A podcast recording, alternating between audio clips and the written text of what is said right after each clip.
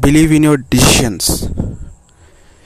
Believe in your decisions when no one is trusting on your decisions.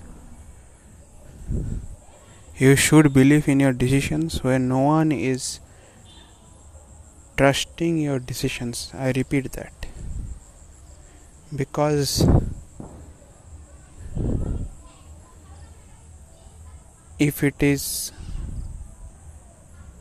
good decision then you will be happy and it will be a bad decision then everyone will